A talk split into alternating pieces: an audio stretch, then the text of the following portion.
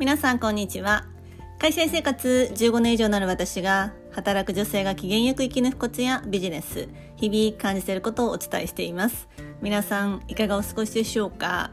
あの少し前のポッドキャストで、まあ、私の母がフランスで買ったシャネルの、えー、バッグを譲り受けてあのボタンが壊れてしまってそもそもバッグが開かないっていうことであのシャネルの修理に出したってお伝えしていたんですけれどもあの出してからですね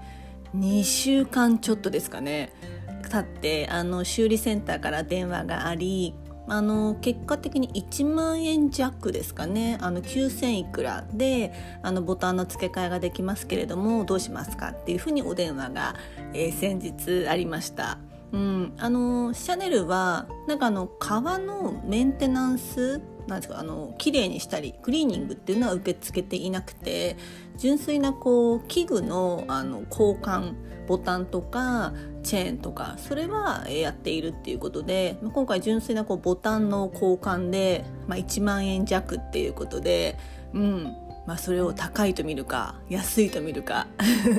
まあ皆さんはいかがでしょうか？まあ、あの一応確認が電話があったのであじゃあお願いしますっていうことで、うん、あのお願いしたので、まあ、まだねボタンがあの開かなかったので開けてみてちょっと中の様子があんまりにもなんか損傷していたらちょっとまたお電話しますってことだったんですけれども、うん、やはり、えー、世界のシャネルさん預けて2週間後の電話かと思って。うんまあ、の土日お休みみたいなのでですし多分結構5時までしかコールセンターつながらないっていう感じなので、うん、あの丁寧なお仕事だなっていうふうに思って聞いておりました。あのまあ、いつかね戻ってきて私の手元に戻ってきてまあ、私あのシンプルな服が好きなのでぜひあのシャネルのチェーンバッグを、えー、持って、えー、街中に出たいなって思ってます。またそれが出来上がったら、え写真撮りたいと思うのでよかったらあのインスタの方も見てもらえるととっても嬉しいです。はい。ではですね今日のテーマは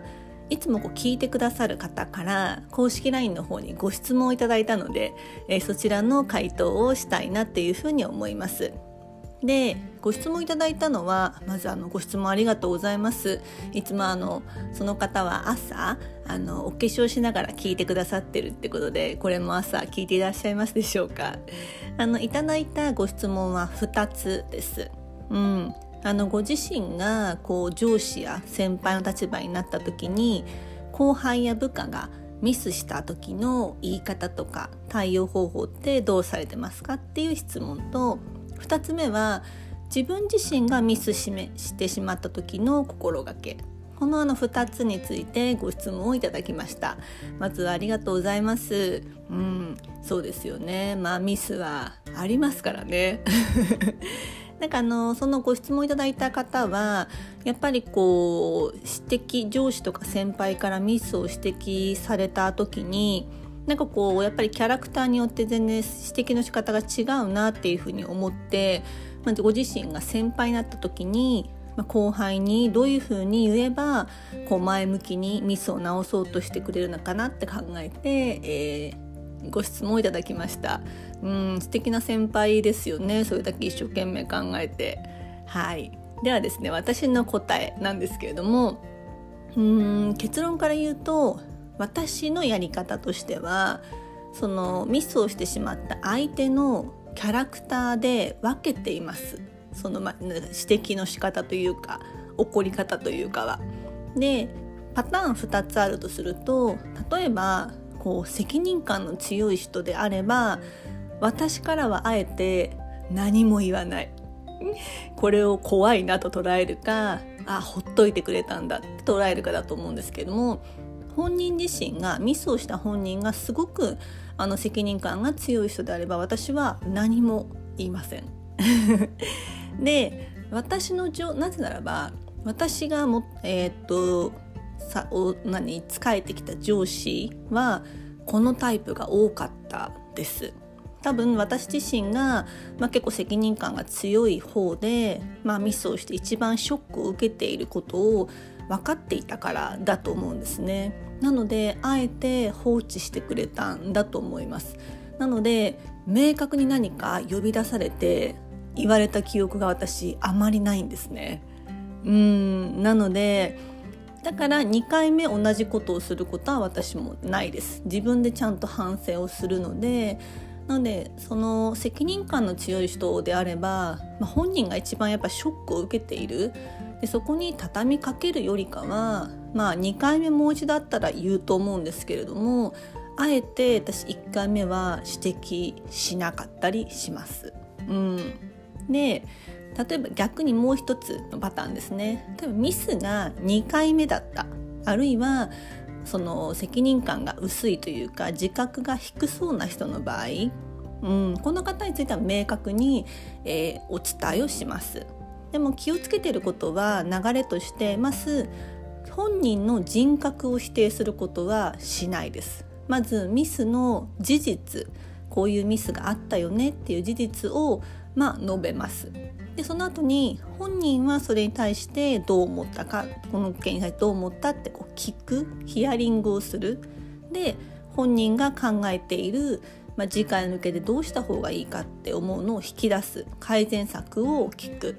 で、まあ、それで私と意見が合っていればそうだねっていうなずきますしなんか少し違うなと思えば、まあ、私なりの改善策をお伝えするという流れで言うようにしています。うん、なのでそのまあ後者の場合は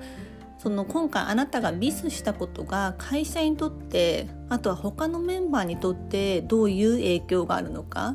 まあ、本人自身が気づいていない場合には自分の立場だけを考えるんじゃなくて自分がミスをしたことによって受けている人たちのことそういうどういう影響があったかっていう事実を、えー、思い浮かべてもらいたいので事実をきちんと、えー、伝えるようにします。うん、会社ってやっぱり一人でやってることではないのでミスをした場合は誰かに影響が及んでいるんですよね。なのでそれを別に感情的に言うのではなくて例えば残業が伸びたんだよとかこういう対処をしたんだよっていう自分以外の方への影響度合いを、え伝えるようにします。うん、なのでこうどういう影響するのかいろんな人に影響してしまうっていうことを知ってもらうっていうことも、まあ、必要なんじゃないかなっていうふうに思っています。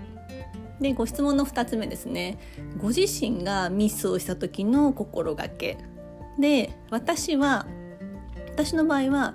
自分の、まあ、仕事の時間以外はミスをしたこと自体を忘れるように意識します。忘れる。で、まあ、ミスをして落ち込んでやっぱりこうテンションが低いまま仕事をしても生産性が上がらないと思うんですね。であれば切り替える努力をすごくします。切り替える。考えないという努力をする。で自分のテンションやモチベーションを上げるためにもその仕事以外の時間はそのミスのことをもう徹底的に考えない。考えない努力をする。なんか仕事から距離を置くっていうことに努力をします。うん、やっぱりこう落ち込んだままの時間を長くしてしまうとさらにこう周りの人に迷惑をかけてしまうこともあるのでその時間を最小限にするような努力をします。で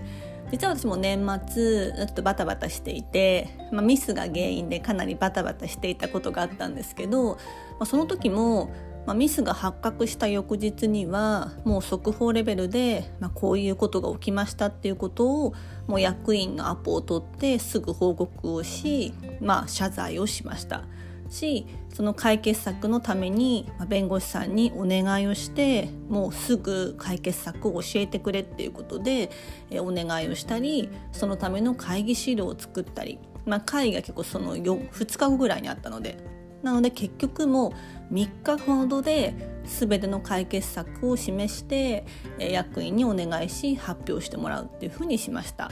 とにかくこうミスで落ち込んでみんなに迷惑かける時間を、まあ、最小限にする努力を自分自身の精神的にもするし実際の仕事の場でもとにかくもう短くするやっぱり迷惑をかけてる人たちの時間も奪いたくないのでとにかく短くするっていう、え、努力を私はしています。こんな感じですかね。いかがだったでしょうか。何かこう一つでも、うん、なんか参考になったなちょっとこれ真似してみようかなっていうことがあったらいいなっていうふうに思います。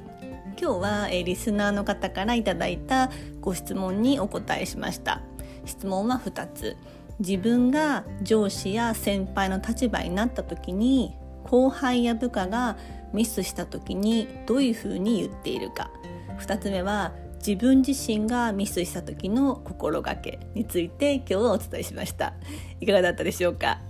はい、えー、ぜひですねあの今回のようにあのご質問いただけると私も頭を整理してお伝えできるのでとっても嬉しいです。今日はありがとうございます。では皆様ぜひ意識して、えー、こんな風にやってみるといいんじゃないかなと思います。では今日も素敵な一日をお過ごしくださいませ。